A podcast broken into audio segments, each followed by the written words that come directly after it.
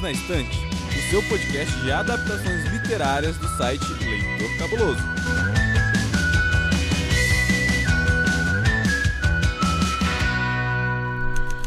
Olá, ouvinte! Você acaba de chegar ao seu encontro semanal para falarmos sobre livros, séries, filmes e muito mais.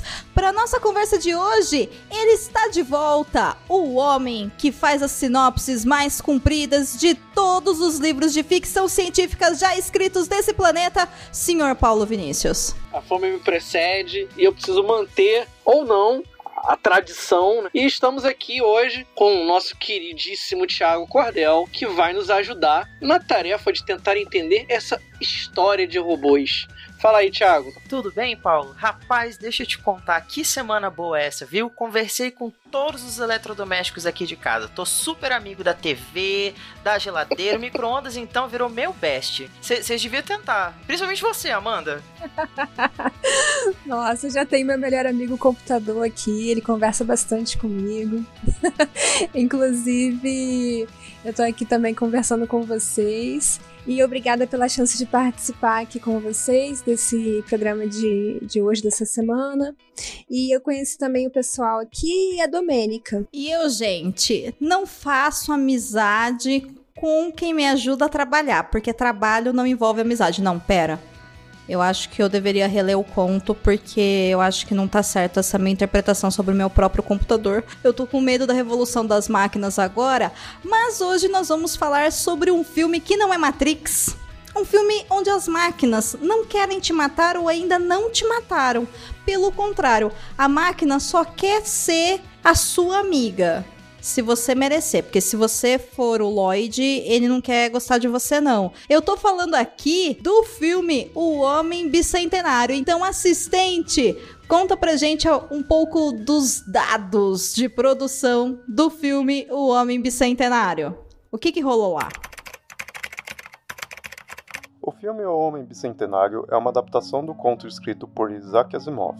Lançado em 1999, o filme conta a história do androide Andrew Martin, que após ser comprado por uma família, acaba criando relacionamentos interpessoais e passa a desenvolver a sua própria personalidade e inteligência a partir da arte. Brilhantemente interpretado por Robin Williams, Andrew marcou a história de milhares de espectadores que se emocionaram com sua história em busca de liberdade, reconhecimento e amor.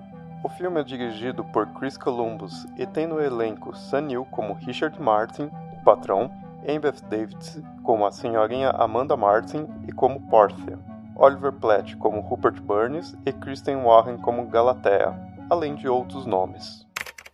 Pois muito bem, agora que a gente já deu um remember aqui e Vale um recadinho rápido que provavelmente você vai ter dificuldade de encontrar esse filme por aí, porque ele é um filme já antigo, né? Como foi dito há pouco, de 1999, mas você consegue alugá-lo no YouTube a preço mega acessível, tipo eu não sei quantos dolls estão agora, porque eu estou gravando de um tempo diferente da sua linha temporal. Estou numa realidade paralela. Mas você consegue alugar ele por menos de 10 reais. Então, Tiago, o desafio da semana é para você, porque o seu micro-ondas, o Beto, Dagoberto, Godofredo, Augusto, Xavier, disse que você anda comendo muita porcaria. Então eu quero que você conte a sinopse do Homem Bicentenário como se fosse uma história de terror. Dedo duro, viu? Não faço mais pipoca nele também. Pronto. Então, que missão? Vamos lá. Contar a história do Homem Bicentenário como um filme de terror. Deixa eu pensar.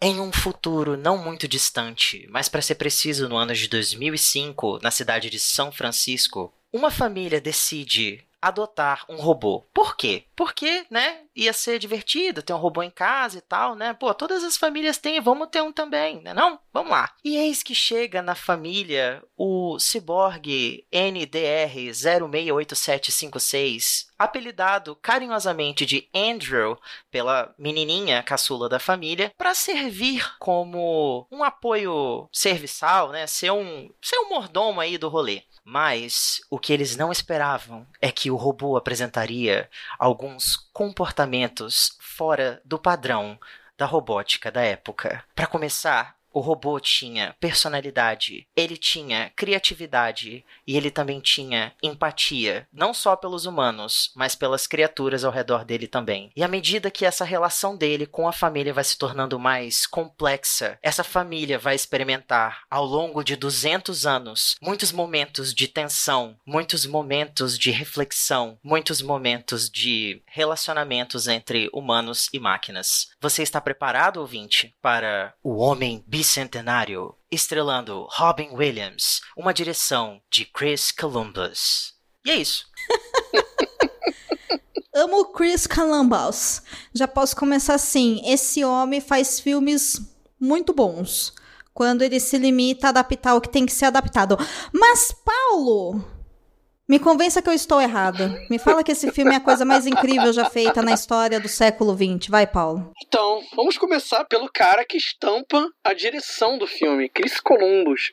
Para mim, ele é um dos caras assim que criou a maior quantidade de filmes memoráveis da década de 80 e 90. Né? Boa parte dos filmes que se tornaram cult, que a gente brinca falando que é Sessão da Tarde ou Tela de Sucessos, como era no caso do Tropas Estelares no ano passado, o Chris Columbus ele criou sucessos como Esqueceram de Mim, Goonies né? e tantos outros. Bem curioso, porque, e até fica como indicação para os ouvintes, eu assisti acho que semana passada, um documentário na Netflix. Vale bastante a pena a gente eh, assistir, até para saber um pouco mais sobre a carreira dele. Filmes que marcaram época. Então é uma série de quatro episódios que mostram filmes da década de 80 que tinha tudo para dar errado e acabou se tornando, se tornando clássicos. E o episódio Esqueceram de Mim mostra o início da carreira do Chris Columbus. E ele era assistente de direção de. Não vou lembrar o nome do cara nome do nome do diretor. Mas eles fizeram um filme que deu tudo errado, que era um hotel sobre o Elvis. Né? E ele saiu depois para fazer uma série de. Ele foi emplacando um sucesso atrás do outro. É incrível a sequência de sucessos de bilheteria que ele vai colocando um atrás do outro. Esqueceram de mim, é Goonies, Esqueceram de mim 2. Enfim, ele chega em 99 para fazer o Homem Bicentenário, ele já é uma lenda no cinema. Muito curioso a gente perceber que o Homem Bicentenário não tem nada de comédia. Os outros filmes até têm um tom assim de comédia. O Bicentenário até tem alguns momentos mais leves, você percebe em determinados momentos que o, o Andrew ele dá uma, dá uma tiradinha e tal, mas não é essa pegada, é um, é um grande drama com base no conto do Asimov. Ele fez várias adaptações. Eu, assim, pensando hoje, as adaptações que ele fez foram boas, eu não acho, eu não tiraria. Eu acho que ele conseguiu fazer uma leitura que acrescentou ao conto. E por que, que ele deveria ser visto por você? Porque eu acho que você está errada na sua asserção de que o filme ele não é tão legal quanto o conto. Porque ele vai pegar o conto do Asimov e vai humanizar a figura do Andrew ainda mais. Porque o conto, em várias, em várias oportunidades, ele é muito distante, muito estoico, ele vai falando de ideias né, que o Asimov tinha e que ele queria refutar essas ideias. Já o conto, ele vai tentando mostrar essa passagem, essa ida né, do Andrew de um robô para um ser humano e vai mostrando todos os problemas emocionais que vai precisando atravessar. E pensando nisso, é uma máquina tentando entender o que são emoções. Não entender o que é felicidade, o que é amizade, o que é tristeza, o que é, o que é se apaixonar. O Paulo, gente, é um homem romântico. Sim, esse filme ele é romântico, ele é, ele é água Sim, com açúcar. por isso que eu não gosto. Aí cagou tudo. é esse meu ponto. Eu posso até concordar com você que a ideia lá de ter criado um par romântico humano pro Andrew não foi tão legal assim. Eu tinha pensado em uma outra possibilidade, de uma outra presença feminina que é marcante no filme e que, né, meio que deixada de lado. Mas ok, deu para entender depois aonde ele queria chegar, não tira o mérito da direção. Ué, mas gente, quem falou mal de Chris Columbus. Chris Columbus. O melhor diretor de todos os tempos para mexer no seu coração de quem assistiu Sessão da Tarde, quem assistiu Gremlins, quem assistiu Goonies, como o Paulo muito bem disse, quem assistiu os dois primeiros filmes do Harry Potter, que são os dois que interessam, até vir aquela porcaria do Azkaban. Tanto que o tom de Harry Potter muda completamente no terceiro filme, né? Exatamente. E foi assim que eu aprendi quem era Chris Columbus. E que eu amava ele, porque ele coloca magia no coração das coisas. E às vezes ele faz magia demais, e aí eu não gosto, mas tudo bem também. É interessante a gente falar que essa não é a primeira parceria dele, né? Do, do Chris Columbus com o Robin Williams. Ele já tinha trabalhado em outros dois filmes antes, que era a, a Babá Quase Perfeita, depois fez Nove Meses. Então essa foi a terceira e última colaboração deles dois juntos no cinema, né? E isso que vocês estão falando do, do filme ter uma, uma característica mais assim de comédia ou de uma carga um pouco mais emotiva, né? Sensível, é, eu diria que é tanto porque o Chris Columbus tem essa marca registrada de colocar magia nos filmes dele, né? De colocar esse ar mais, mais familiar, mais assim, de uma aventura para toda a família, um filme que qualquer pessoa de qualquer faixa etária vai encontrar um pontinho para se identificar, mas também se deve muito à, à, atuação do Robbie Williams, né? Que nesse filme dá um show de, de atuação, ele improvisa muito, é muito dele, essa energia que te envolve ao longo. Qualquer filme que ele faz tem isso. Você não acha, Amanda? Você conhece outros filmes do Robbie Williams? Concordo completamente. Assim, praticamente todos os filmes do Robin Williams têm esse tom mais amorzinho, é, essa mensagem bonita no final, essa coisa de te envolver, de te emocionar, de te capturar ali para aquele filme. E o Chris Columbus também, eu acho que reflete muito realmente os dois. Inclusive, não sei se vocês assistiram muitos filmes do Robin Williams, mas eu indico fortemente a gente tá começando um ano novo. Eu sei que já passou o Natal, mas Assistam um filme chamado Anjo de Vidro. O nome original dele é Noel, ele é de 2004 e o Robin Williams faz um papel nessa história. E meu Deus do céu, como aquele filme é maravilhoso! É muito bonito. Então, assim, assistam Noel. E eu amo Uma Babá Quase Perfeita. Só queria dizer isso também né? E um herói de brinquedo também foi ele que, que dirigiu o Chris Columbus. Enfim, Columbus. Eu acho muito bom, muito bom mesmo. Bom, estamos todos de acordo que se você não assistiu esse filme ainda, sobre esse homem aí que é um robô, mas que na verdade não é um robô, você tem que assistir esse filme, gente. Pare tudo que você estiver fazendo e dê uma chance para ele, porque ele é muito bom. Inclusive, você reassistir também é muito bom. Eu acho que vale a pena colocar aí na sua agenda de férias, porque você vai se divertir com toda a certeza que há nesse mundo. Pessoas, vamos pro bloco de spoilers para a gente poder falar bastante sobre o filme? Apesar de fazer muito sucesso nos anos 2000 nos canais de TV aberta e ser indicado ao Oscar de melhor maquiagem, o filme O Homem Bicentenário deu prejuízo para a Touchstone Pictures e para a Columbia Pictures. O orçamento inicial do filme foi de 100 milhões e ele faturou apenas 87,4 milhões. É isso. O romance piegas e sem noção flopou, flopou bonito. Tanto que isso nem é a melhor parte da história. Como diria o sábio, vamos começar pelo começo, que vem antes do meio e antes do fim.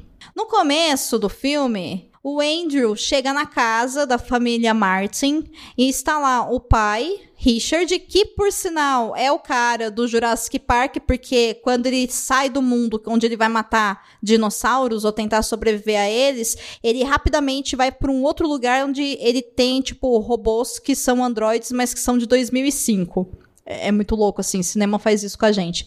E lá, o Richard abre a caixa, comprou lá um presente para a família, fez um investimento lá das férias da Disney comprou o Andrew. E logo de começo a gente já é surpreendido pela relação que o Andrew vai desenvolver com a família. O que, que vocês sentiram dessa relação? Eu acho essa relação simplesmente espetacular e eu amo como o Andrew chama Andrew porque na verdade a caçula vai tentar falar Android e não consegue. Eu achei isso tão bonitinho, sabe? É tão fofo, é tão legal. O que, que vocês acham? Essa parte da relação familiar eu acho que é essencial. É como se fossem os blocos de construção pro resto do filme. Porque é nesse conflito que ele tem inicialmente com a família que ele vai desenvolvendo a visão dele que ele tem sobre o mundo. Né? Ele vai precisando entender como as coisas são. Ele vai precisar entender por que, que, as pessoas o veem de uma forma diferente, ele precisa entender qual é o papel dele dentro daquela casa. Então,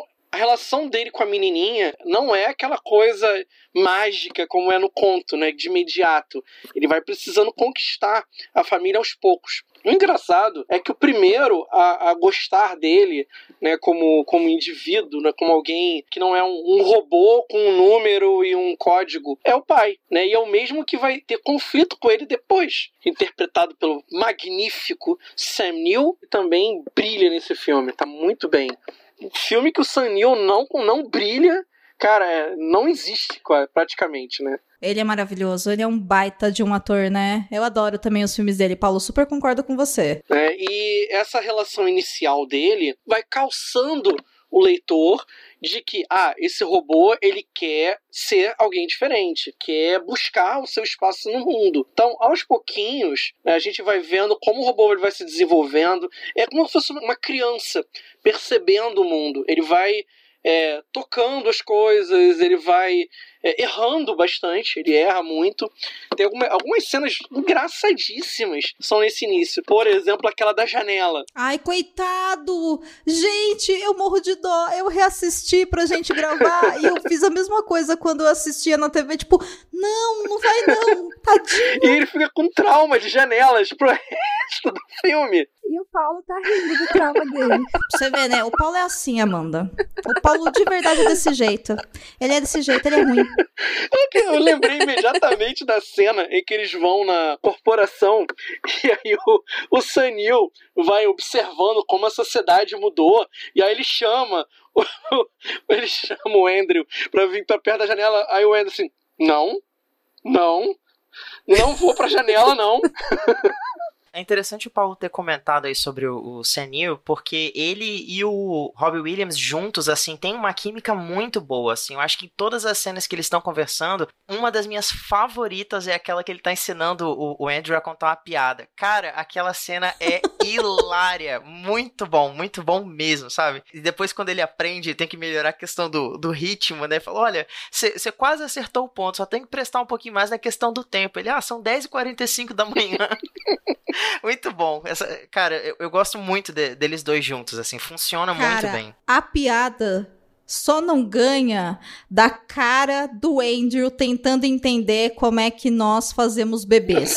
Assim, só não ganha disso, porque é muito maravilhoso, é muito incrível, é muito me sentir representada. E o que, o que acontece com os espermatozoides? Eles, eles morrem. morrem. Meu Deus! Todos eles morrem, coitados. E eu, é, coitados. E aí, o que vira, vira essas porcaria que a gente vê por aí, sabe? Não é fácil. Eu amo quando ele pergunta, tipo, mas essa relação que vocês fazem é, é bom pros dois? Aí ele, é quase sempre. Muito bom, gente, espetacular, espetacular. Amandinha, manda aí uma cena favorita. Nessa aí de comédia ainda, eu tô lembrando aqui da cena que o filho, né, da, da menininha, o Lloyd, joga é, areia nele na praia e ele olha para ele e fala: Por isso que algumas pessoas da, da sua espécie comem os filhotes. é, tem muitas cenas muito boas. Tem cenas ótimas. Lá na frente, aquela cena magnífica quando ele conhece a Galateia e a Galateia tá super enchendo o saco o tempo todo. E ele fala: Tem uma furadeira? Tem. E você só escuta a Galateia gritando no final, sabe? Meu.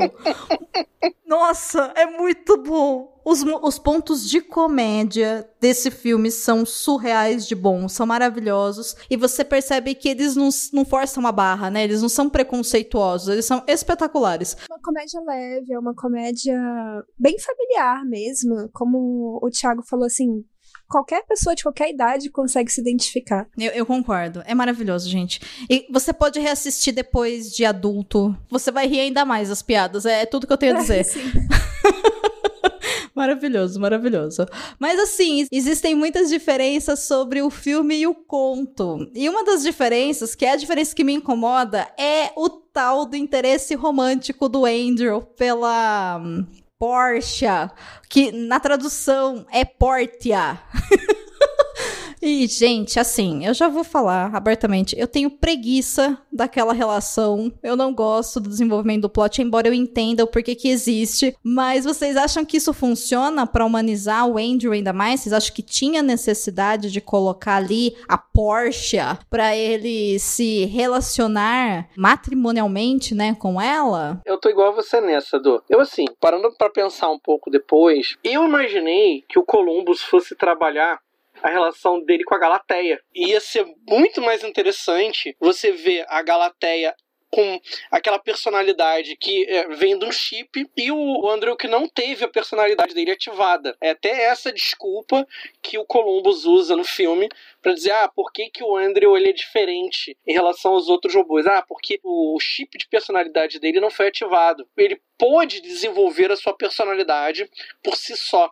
Já a Galateia, ela tem características semelhantes ao Andrew, só que ela teve o chip de personalidade dela ativado. Eu imaginei no primeiro momento que ele fosse trabalhar isso, né? Porque quando o Andrew conhece a Galateia, tá ela comprando frutas no mercado, aí ela sai dançando, né? Dá uma impressão de relação leve engraçada entre eles. Mas aí depois aparece a Porsche. Eu entendo, é aquela, como você falou, eu entendo o motivo pelo qual o Columbus fez isso. Eu acho bacana, ficou ficou legal da maneira como ficou, porém, fica que assim, ah, poderia ter feito melhor, né? Ele poderia ter desenvolvido mais um. Por que, que ele tem que, teve que desenvolver uma relação entre um robô e um ser humano? Para quê? Né? Aí fica aquela, é aquela coisa hollywoodiana. Eu tenho que apresentar um par romântico, porque senão o filme ele perde um pouco do poder dramático em relação ao telespectador.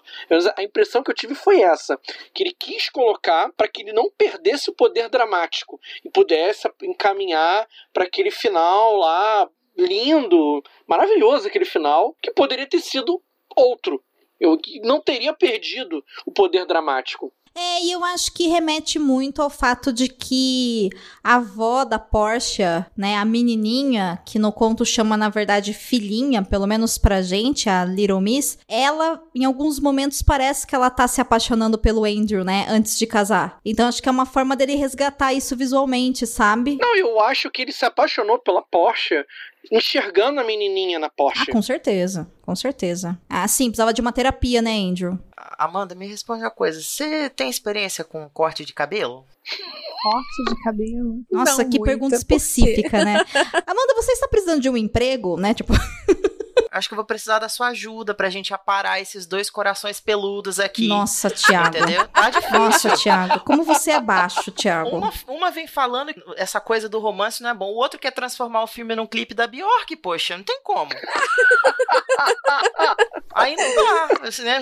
Ou a gente tem dois robôs amantes, ou a gente tem um, uma reprodução do conto. Mas vamos lá, olha só. O que, que eu acho legal na, nessa questão? É porque se a gente coloca o conto e o, e o filme um do lado do outro, eu diria que no conto o que transforma o, o Andrew em humano é, digamos assim, essa necessidade dele pela finitude. Porque o que que faz a gente ser humano? É justamente o fato da gente ser limitado. Justamente o fato da gente, é, é, digamos assim, ter um tempo de vida e ter que fazer alguma coisa com esse tempo de vida. Peraí, peraí. Segura o que você ia falar na sua cabeça, porque a minha definição de o, o porquê que a gente é humano é porque a gente não tem opção, né, Thiago? É, assim, realmente. Eu, eu escolheria ser um unicórnio, muito mais legal, mas não pode, é, então, né? Enfim. eu não tenho opção, né? Se eu tivesse opção, talvez eu seria outra coisa, mas vamos lá, pode continuar agora, vai. Quando a gente faz esse paralelo com o filme, eu diria que a proposta do Chris Columbus aqui é fazer com que o Andrew se torne humano pela capacidade que ele tem de sentir, de ter emoções, entendeu? Tipo assim, e, e, e por assim dizer, amar. Então, a gente pode ver que a primeira jornada dele,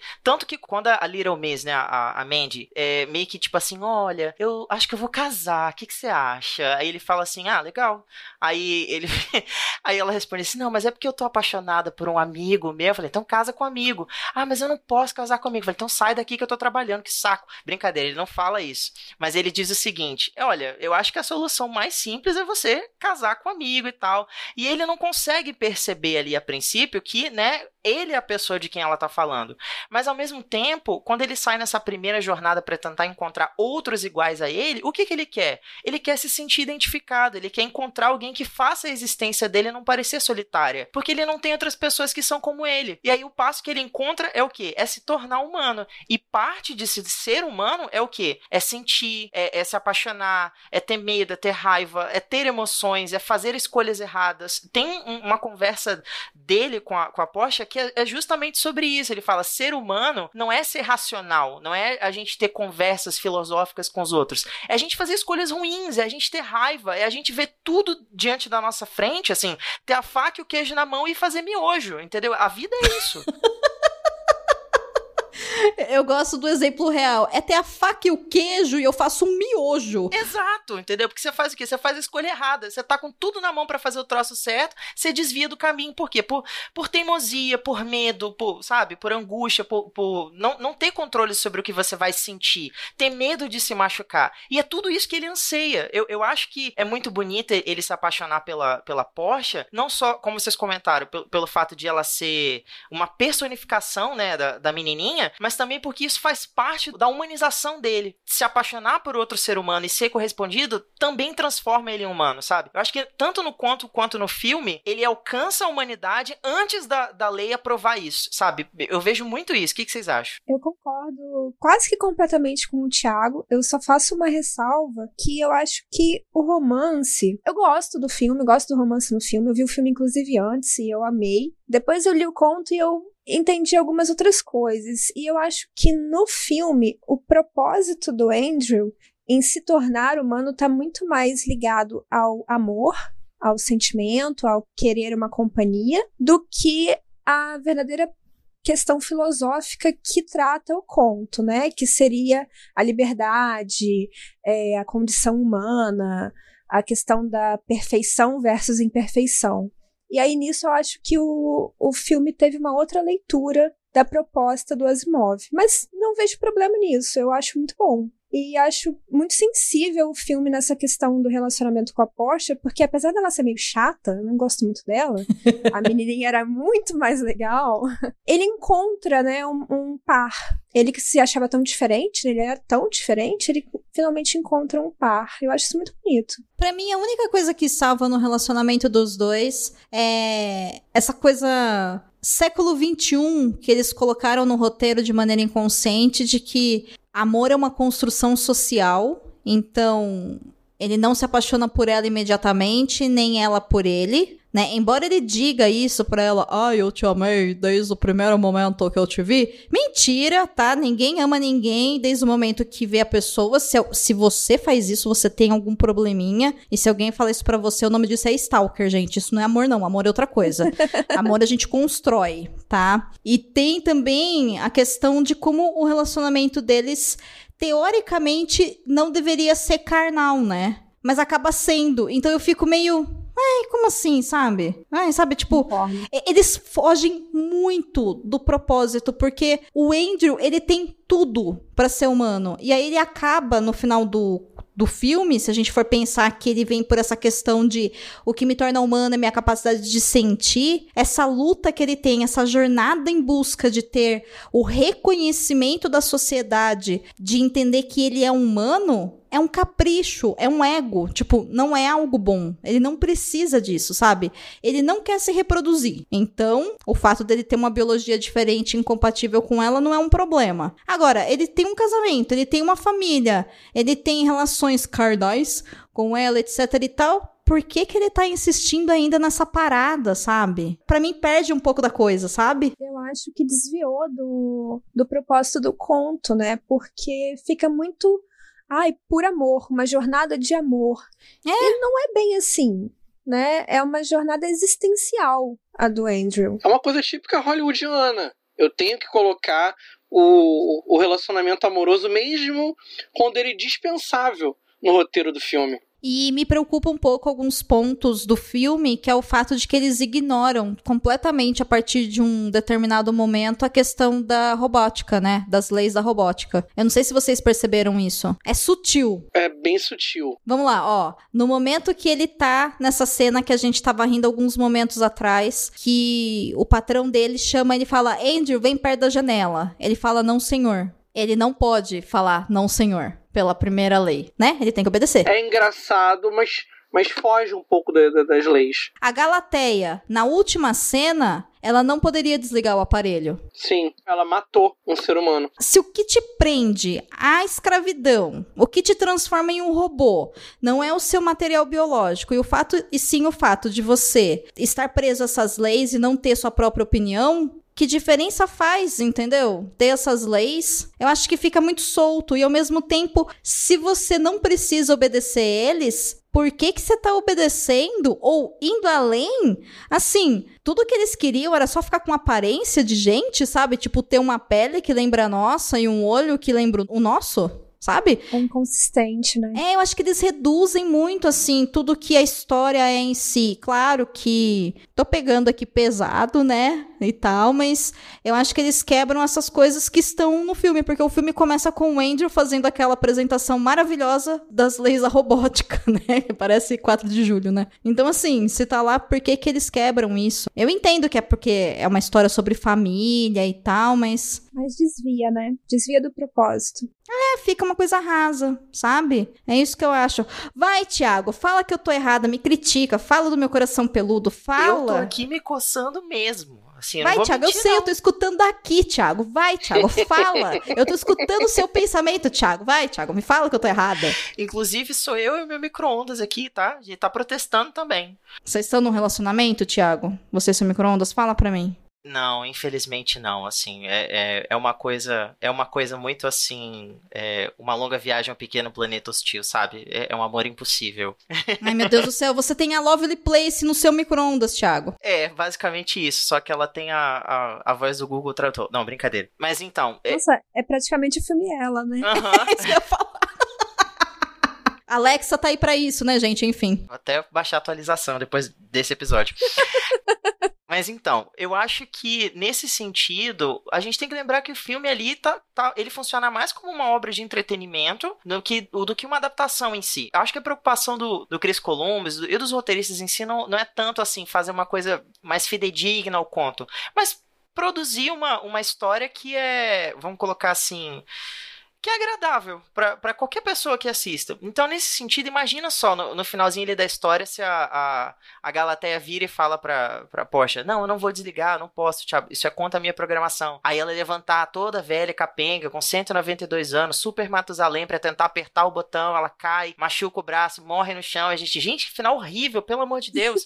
Por isso que tem que chegar, né, falar assim, não, tá bom, eu vou apertar o botão pra você, eu sei que não pode, tô indo contra as leis, mas enfim, tem que ter um final bonitinho para as pessoas saírem do cinema emocionadas e tal. E nem foi tão bom assim, porque o filme foi considerado um fracasso de bilheteria. Ele estreou no Natal de 1999 e chegou a arrecadar assim 87 milhões, sendo que o orçamento dele foi de, de 200, se não me engano, 100 a 200, alguma coisa assim. Ele nem chegou a se pagar. Isso porque eles cortaram metade do orçamento durante a produção. Nossa, que fracasso. Sim, foi um fracasso. Ele é considerado um filme cult depois. Isso porque, por acaso.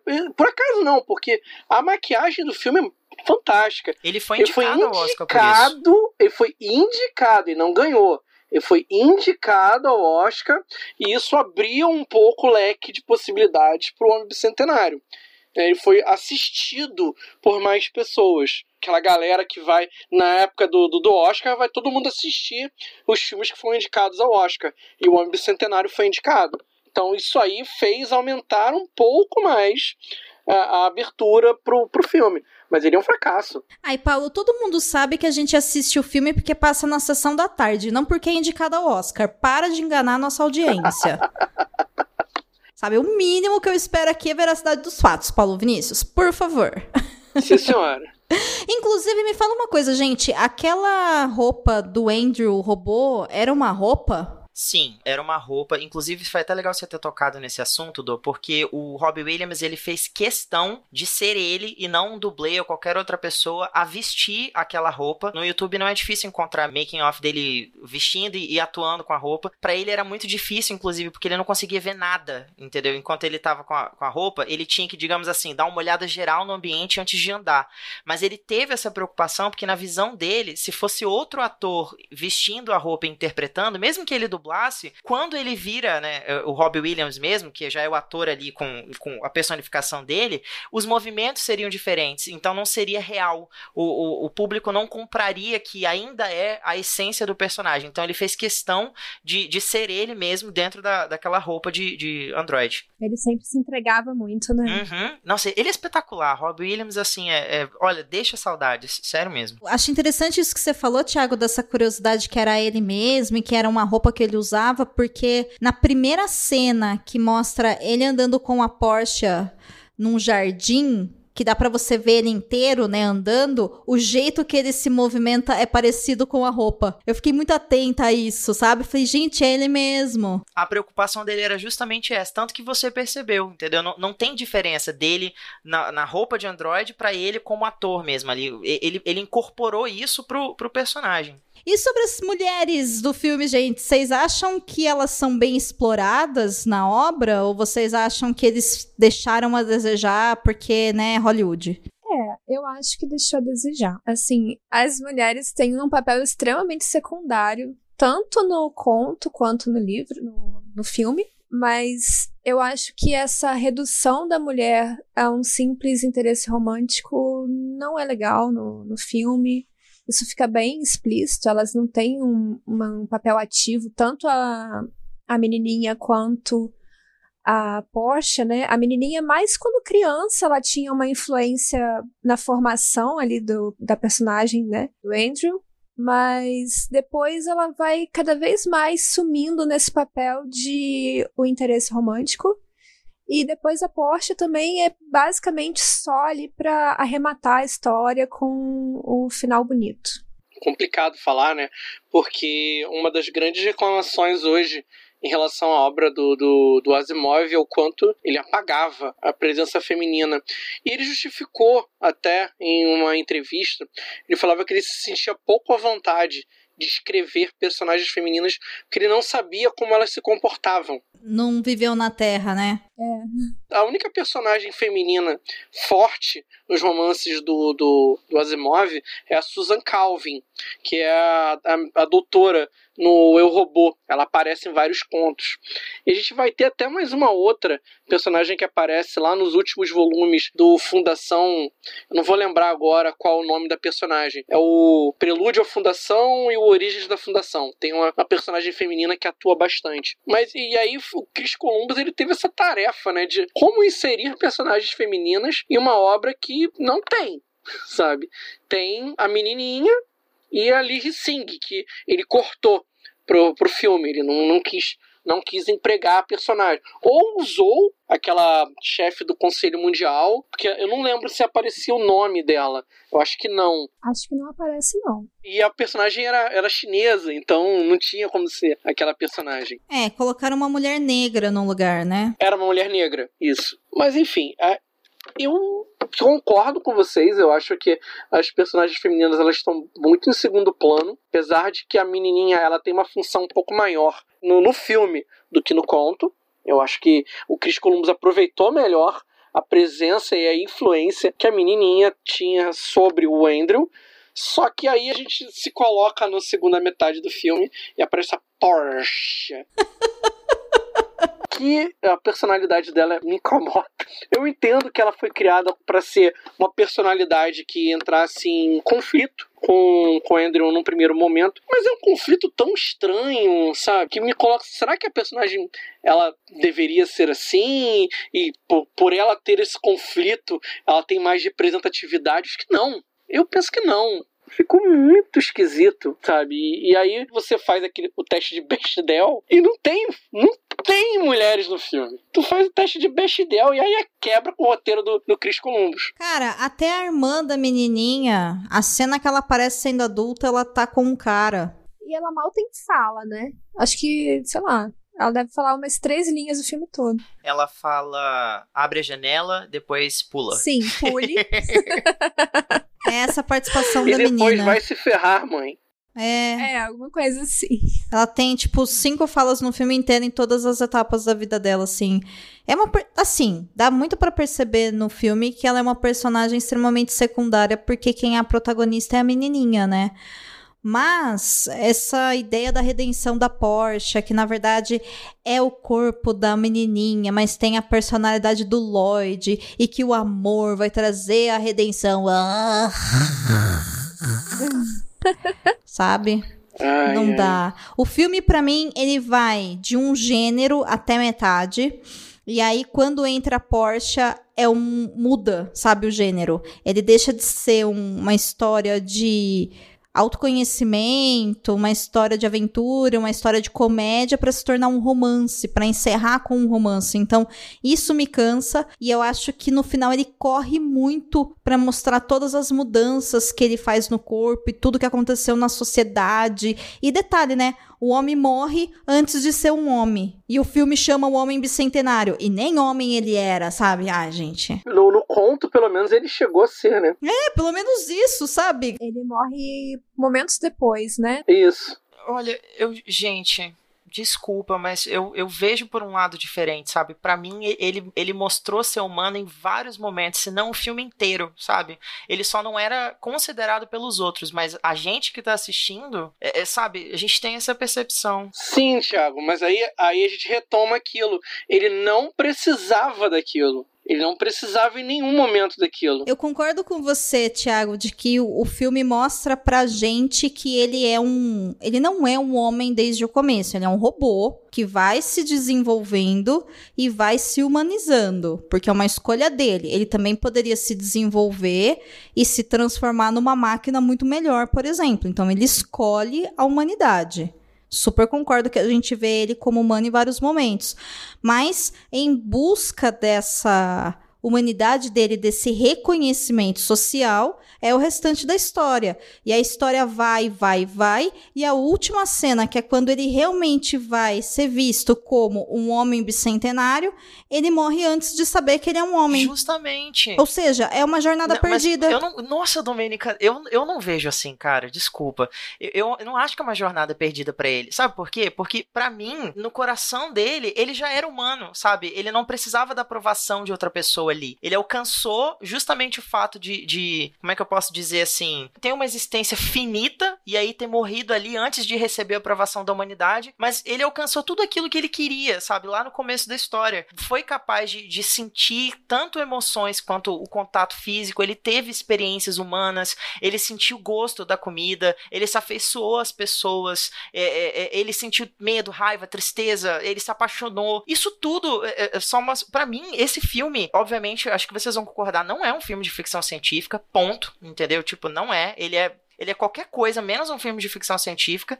E, mas, mas eu acho que ele, ele tá aí pra mostrar que, tipo assim, por mais que a, a gente esteja em, sei lá, 2092 no, à frente aí do nosso tempo, as criaturas mais complexas sob a Terra somos nós. Sabe? Tipo assim, o tempo todo, por, por mais genial que ele fosse, o, o, que, que, o que que despertou a atenção do, do Richard, da família, no começo da história? Não foi o fato dele ter criado um cavalinho de madeira perfeito, dele ter, tipo assim, numa noite memorizado todas as técnicas de, de lapidação e tudo, mas foi o fato de ele ter se sentido comovido, dele ter criado uma empatia pelo fato de ele ter, ter que, quebrado o cavalinho de cristal, entendeu? É isso que, que diferencia, é isso que, que cativa as pessoas, que faz as pessoas terem essa, essa coisa. Pô, ele é um robô. É óbvio que ele vai fazer tudo com perfeição. É óbvio que ele não, ele não precisa pensar, nem descansar, nem nada. Mas eh, o que que transformou ele? O que que deu ele características humanas? A empatia, sabe? Então, para mim, quando ele morre, antes da, da a general lá, a, a chefona,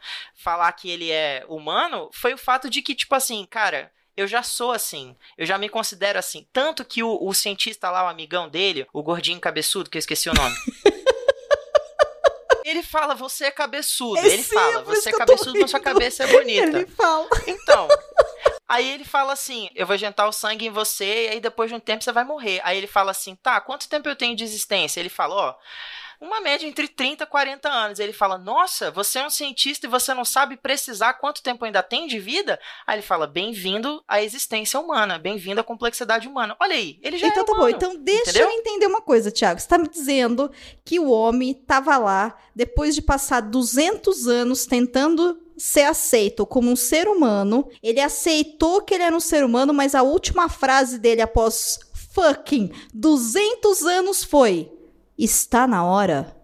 E após o estar na hora, não é está na hora de eu fazer xixi, cocô, comer ou morrer. É, está na hora de eu saber se eu sou um ser humano ou não. E aí ele morre e ele sabia que ele era um ser humano, sendo que a última coisa que ele pediu foi pra saber. Será que esse está na hora não significa que está na hora dele partir? E não de que ele estava na hora de saber que ele, ele era humano? Eu concordo com você. Se a Galateia não tivesse virado na hora e falasse assim, sim, está quase na hora, e não tivesse ligado a TV. Exatamente. Mas é isso, isso daí é pra gente, não pra ele. Sei lá, só a minha interpretação. É assim, o Columbus não quebrou a quarta parede em nenhum momento no filme. Era pra ele mesmo. E a mulher dele não sabia que ele ia morrer, mas a, a Galateia sabia. Que raios de amor que é esse que ele não avisa pra mulher dele que ele vai morrer? Você avisaria? Se eu demorei 200 anos e eu tentei convencer o meu parceiro a virar um robô pra gente não morrer, o mínimo que eu tenho que fazer é respeitar a pessoa e falar, ó, benzinho, daqui 3 segundos eu vou morrer, tá? Segura na minha mão. Uhum. Não fica que nem uma tonta me chamando depois que eu morri pra saber o que, que eu achei da resposta que eu tô esperando há 200 anos. Fora que ele é um pragmático. Mesmo ele sendo bem próximo do ser humano, ele fala as coisas. Né? Tem uma discussão que ele tem com a Porsche lá no, numa varanda, numa sacadinha. Ele vai colocando o, os fatos de uma forma bem, bem fria mesmo, entendeu? Né? Naquele momento que ele vai. Ela vai falando que ela, ela tá mais velha, aí ele fala assim, não, você parece mais jovem. Não, mas é porque eu coloquei membros cibernéticos. Em nenhum momento ele deixa de falar a verdade. Tem uma hora que ele, ele é levado pelas emoções e tal, que ele começa a dobrar um pouco, mas ele é bem direto. Eu acho que essa cena final dele não receber a notícia de que ele foi considerado um ser humano e tal, faz cair por terra todo, toda a proposta de não basta ele ser, ele quer ser reconhecido como. E se ele queria ser reconhecido como humano, como livre, não ter a notícia final não faz o menor sentido. É, eu acho que não faz sentido para o Andrew, não que não faça sentido para Sim. o público. É, não, não faz sentido para ele, porque a, a jornada dele ficou incompleta, então, né? Não é que foi perdida, mas foi incompleta. Ele não recebeu o, o, o resultado, né? No final das contas, sim, ele é um homem que viveu 200 anos e morreu sem saber que ele era um homem. Ele não deixou de ser um escravo, ele não deixou de ser um robô, sabe? Porque uma das coisas também que transforma a gente em um ser humano, transforma não, uma das coisas que é, nos torna humanos é justamente a gente ter conhecimento disso. O que, que diferencia a gente de um cachorro? É o fato de que, teoricamente, a gente sabe que a gente é, é gente. O cachorro não sabe que ele é cachorro, não é isso? Então, sabe? Então, eu acho que o filme, nessa última cena, ele dá essa questão, sim, né, do amor, a, a prova de tudo. A, a Porsche resolve morrer junto com ele, né, para encontrar ele em algum outro lugar onde supostamente vão pessoas e robôs. Embora eu acho que ali naquele ponto ela reconhece a humanidade dele porque ela fala: "Nós nos encontramos daqui a pouco". Então, sei lá, aparentemente ele tem espírito também, né? Imagino eu. O, o que já é uma outra bagaceira totalmente assim diferente, porque seria uma loucura a gente falar de religião aqui. Mas eu acho que é o próprio reconhecimento humano mesmo. De certa forma, a gente pensar assim, cara, é para que ele vai desejar se tornar um ser humano com um tempo finito? Se ele é um outro tipo de espécie que aprendeu, né, desenvolveu várias habilidades, é capaz de pensar por si só, é criativo, não é um ser humano. O filme fala o porquê que ele quer morrer. Sim, ele, porque ele quer ser reconhecido. Não, não. O que o filme fala que ele quer morrer é porque quando a menininha morre, ah, sim. ele fala, mas Sim. eu vou perder todas as pessoas que eu Sim. amo. É, o- é o dilema da imortalidade, né? Ainda assim, vocês acham que a jornada dele é incompleta? Sim, porque ele não ficou sabendo se ele era humano ou não. Pra mim, é como se fosse a lenda do rei Arthur. Vocês estão preocupados porque o Arthur não tirou a espada da pedra no final, mas o que importa é a gente saber que ele é o rei. Sim, mas aí dá, dá uma sensação de incompletude. Eu não acho, eu acho incrível. Eu, eu acho que importa, sim, saber que ele era muito humanizado e, sim, no final da vida ele já era. Não tinha o que diferenciasse ele de um ser humano em essência. Mas é aquela coisa. Não basta ser, você quer que as pessoas saibam que você é. Isso é muito importante. É uma questão de representatividade, é uma questão de você ser reconhecido, de você ser legitimado. E eu, eu acho que isso é muito maior do que apenas a, a moral da história, sabe? Porque é a própria identidade dele ali. Ele não tem certidão de nascimento, Tiago. Eu entendo o que vocês estão querendo dizer e fico assim um pouco triste de ver que vocês estão saindo um pouco frustrados com essa experiência. eu tô frustrado. Não, não, calma. Eu gostaria de poder mostrar um outro lado para vocês, mas enfim. Eu não tô Não, não tem nada não. a ver. Eu, na verdade, eu gosto muito do filme. É só uma reflexão crítica mesmo. É, calma aí. Pera lá, vamos lá. 27 passos para trás. O fato de eu ver que na última cena, porque a escolha de roteiro e de direção coloca uma dubidade na escolha que cabe a mim escolher, obrigada. Eu escolho ver que você não sabe como finalizar e que você manteve ele como um robô. Você me deu essa opção. Se você não quer me dar essa opção, você não me mata o cara antes dele ver. Entendeu? Eu só tô analisando o que, que o cinema me entregou. O cinema que tinha que ter me entregado a mensagem certa, porque essa questão de como que a gente analisa as coisas, a gente analisa com base no que existe de verdade, não com base no que eu quero acreditar que exista. Entendeu? É esse o ponto. Então, claro, não é que a sua interpretação é errada, não tem nada a ver com isso, entendeu? O que a gente tá, pelo menos falando por mim, né, agora, não sobre todo mundo. Não é que eu acho que ele é um filme ruim.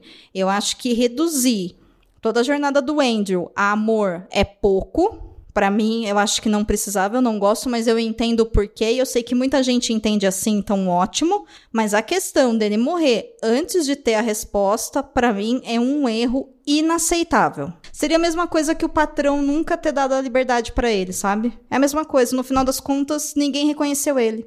A jornada é pelo reconhecimento. A premissa é uma. O que acaba acontecendo ao longo do filme é algo derivado da premissa inicial. E aí a gente fica pensando, ah, mas isso aqui era, era onde ele queria. Não, o que ele queria era o reconhecimento. Era desde o começo. A partir do momento que ele não recebe o reconhecimento, faltou alguma coisa. O filme deveria ter acabado quando a Porsche aceita ele. Também acho. Se ele não tivesse ido até o Congresso e pedido para ser reconhecido, não teria esse problema. Mas aí, Do, ele iria desviar demais do roteiro original. Não, tudo bem, mas aí a gente não teria esse problema. Ele já tinha desviado Sim. pra cacete, né? Mas aí a gente poderia falar que foi o amor que transformou ele em humano e que o fato dele poder ter uma família com uma outra pessoa que é humana, mesmo ele sendo robô ou não, não me importa porque ela reconhece ele como um ser humano, então a gente também reconhece. Bom, eu continuo sendo Tim Galateia. que é muito mais divertida que a Porsche. Falando nisso, pra, pra gente né, se aproximar do finalzinho da discussão, da a, a nossa pontuação final, é, eu posso trazer só duas curiosidades para vocês sobre o filme? Eu juro que é rapidinho. Por favor, claro. É, a primeira é em relação à própria Galateia, que ela tem esse nome por causa do mito, mito grego do Pigmaleão, onde uma estátua que, pela qual ele era apaixonado ganha vida pelo poder de Afrodite. Não, não à toa a Galateia tem esse nome. E a outra é que quando o Andrew conserta a vitrolinha, né, que estava lá no, no porão, a música clássica que ele ouve, a Russalka, ela é sobre uma ópera onde uma ninfa abre mão da imortalidade pelo amor. Que bonito. Interessante. É uma história de amor, gente, do começo ao fim. Mas é bonito, bonita curiosidade. Bonita curiosidade, sim, com certeza. A curiosidade é topster. Ei, você quer encontrar um mundo secreto de adaptações literárias? Sim, mas onde? Perdidos na estante. Gente, para encerrar, notas de 1 a 5 selos cabulosos para o filme se ele envelheceu bem muito brevemente. Vai, Thiago, salva o filme. Olha, é, obviamente não é um filme perfeito, ele tem problemas sim, né? É, nessa mudança de tom, digamos assim, o roteiro às vezes ele, ele precisa se afirmar um pouco com que tipo de mensagem ele quer passar, mas ele, ele é um clássico, ele tem um lugarzinho especial no coração das pessoas e eu gosto muito desse filme por N razões. Então, para mim, são quatro selos cabulosos. Mas tá num egoísmo de nota, sabe, esse menino? Mas tudo bem. Amandinha, e você, sua nota? É, eu vou dar quatro selos cabulosos também, porque apesar dos pesares, como filme, como entretenimento, eu acho um filme bonito, eu acho um filme muito gostoso de assistir. E tem o Robin Williams, né? Muita nostalgia. Arrasou. Paulo? Ah, desculpa, gente. Eu vou ser. Eu vou ser. Eu vou ser água com açúcar. Eu vou dar cinco selos cabulosos. Porque esse filme é lindo, sabe? Hum, por mais que ele tenha desviado pra caramba do roteiro original. E a gente ter, eu e a Dor, a gente ter bastante críticas feitas em relação às escolhas que o Columbus fez em relação ao roteiro. Mas assim, a mensagem que ele passa é bacana. É um filme que você pode passar para qualquer pessoa, qualquer idade né? É, criança, adulto, você pode tirar mensagens diferentes para cada tipo de pessoa. E ao final, ele dá um final bastante satisfatório até. Né? Eu posso, a gente pode reclamar que a jornada foi incompleta, teve a Porsche, né? A gente pode reclamar várias coisas, mas continua sendo um filme clássico que você pode rever várias e várias vezes que você vai se divertir com ele. Tem cenas engraçadíssimas. É o Robin Williams no seu melhor, no seu ápice. Eu acho que tirando talvez Pat Adams, que eu acho um filme muito mais né, impactante, assim, emocionalmente falando, mas é um. Mas é, é, é uma das melhores atuações dele, da carreira, e ele tá contracenando com outra, para mim, que é outra lenda, que é o Sanyo. Então, para mim, cinco selos cabulosos, vai na fé, é clássico, e é isso aí. Eu fecho com quatro selos e meio, porque para mim esses questionamentos são extremamente importantes. Esse sistema de notas é baseado simplesmente nessa discussão e, gente, pelo amor de Deus, tá? O fato da gente ver defeito em uma obra não quer dizer que a obra tem que ser cancelada, inutilizada, nunca mais ser vista, ou que eu não vou dormir à noite porque o cara faz uma história de romance em uma coisa que eu queria ver, uma busca existencial. Tá tudo bem. Né? Cada um consome aí o que gosta, e por isso eu reitero o meu comentário que eu fiz no episódio passado, onde eu particularmente prefiro o conto com relação a saber quem é o Andrew, mas o filme é apaixonante, principalmente até a Porsche aparecer, que é onde tem toda essa parte é, engraçada, essa parte de comédia que a gente viu, esse drama acertado, mas eu não vejo mais um filme. Quando assisti lá atrás, há 20 anos atrás eu já não achei ele a coisa mais perfeita do mundo. Hoje, pensando com mais cuidado e pensando também na questão do feminino na obra e tudo mais, eu ainda não acho. Mas sim, recomendo que você assista, preferencialmente com pessoas de faixa etárias diferentes, porque como o entretenimento ele é maravilhoso e vale a pena ser exaltado com toda certeza. Foi uma ótima experiência ler o conto e rever o filme depois de tanto tempo. Bom ouvinte, muito obrigada pela companhia nesse episódio. Foi super divertido relembrar o filme, comentar sobre ele, ter discussões, tentar chegar aqui a um veredicto do que que o homem bicentenário é, se cabe a nós decidirmos, ou se cabia ao filme mostrar, ou se cabia ao filme aceitar, enfim, tudo isso é passível de interpretação e eu acho que a arte tá aí mesmo para isso. Obrigada pelo seu download, pela sua companhia. Paulo, se despede aí, fazendo um favor. Eu sou Paulo Vinícius. Vocês podem me achar no Ficções Humanas, no www.ficçõeshumanas.com.br ou nas redes sociais do Ficções, no www.facebook.com barra ficções humanas, www.twitter barra ficções humanas ou www.instagram barra ficções underline humanas ou aqui no Leitor Cabuloso, aqui no Perdidos na Estante, sempre falando sobre livros, sobre filmes e sobre tudo mais. E você, Tiago, como as pessoas te encontram nessa internet de meu Deus? Então, quando eu não estou em casa sofrendo de crises existenciais, principalmente depois de finais como esse, eu tô sempre lá no Twitter e no Instagram como Thiago Underline Cordel. Quem quiser continuar batendo um papinho lá, só adicionar, seguir, chamar, vai ser um prazer e como o próprio Andrew diz, isso fica feliz em ser útil. Amanda, como é que a gente faz para continuar batendo um papinho com você, te chamar para uns rolês diferentes, né? Quem sabe gravar outros podcasts aí? Como é que a gente faz para te achar? Vocês podem me encontrar no Ficções Humanas também, ou então no Instagram como manda underline barreiro ou no Facebook como manda.barreiro. E eu sou Domenica Mendes e você me encontra lá no Twitter e no meu Instagram pessoal, que é arroba Domenica Mendes.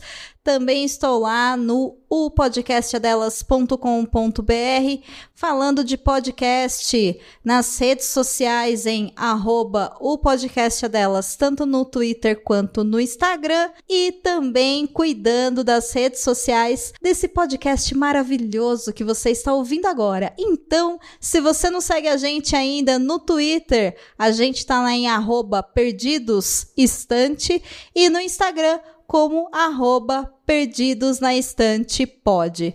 Uma boa semana, fique bem, fique em casa e não sai daí porque a assistente tem alguns recados para vocês ainda. Se você gosta dos nossos episódios sobre filmes e séries, vai lá na Apple Podcast, dá cinco estrelinhas pra gente e deixe um comentário. Estamos também no Spotify. Aproveita e indica o Perdidos na Estante para alguém que você gosta. No Twitter estamos como arroba perdidosestante e no Instagram você encontra muito mais informações sobre esse tema e outros em arroba perdidosnaestantepod. Apoie nosso projeto a partir de R$ reais e faça com que mais pessoas conheçam tudo sobre o mundo das adaptações literárias. É só fazer a sua contribuição no PicPay, do arroba leitorcabuloso ou no catarse.me barra leitor cabuloso. Você acaba de ouvir o episódio número 93 do podcast Perdidos na Instante, onde falamos sobre o filme O Homem Bicentenário. Apresentação: Domênica Mendes, Paulo Vinícius, Tiago Cordel e Amanda Barreiro. Pauta: Paulo Vinícius e Domênica Mendes. Assistente edição: Leonardo Tremesquim. Agradecimentos especiais a quem nos apoia, especialmente a Abner de Souza, a Irechu, Alessandra Rocha, Alan Felipe, Caetano Jaques, Carol Vidal, Carolina Mendes, Cláudia Rodrigues, Clécius Duran, David Figueiredo, Deise Cristina, Francisco Faria, Janaína Vieira, Laine Lilica, Lara Prado, Leandro Gomes, Lu Bento, Lucas Domingos, Marina Jardim, Marina Kondratovic, Melissa de Sá, Nilda, Ricardo Brunoro, Rodrigo Leite, Tiago Augusto e Tiago Rudier.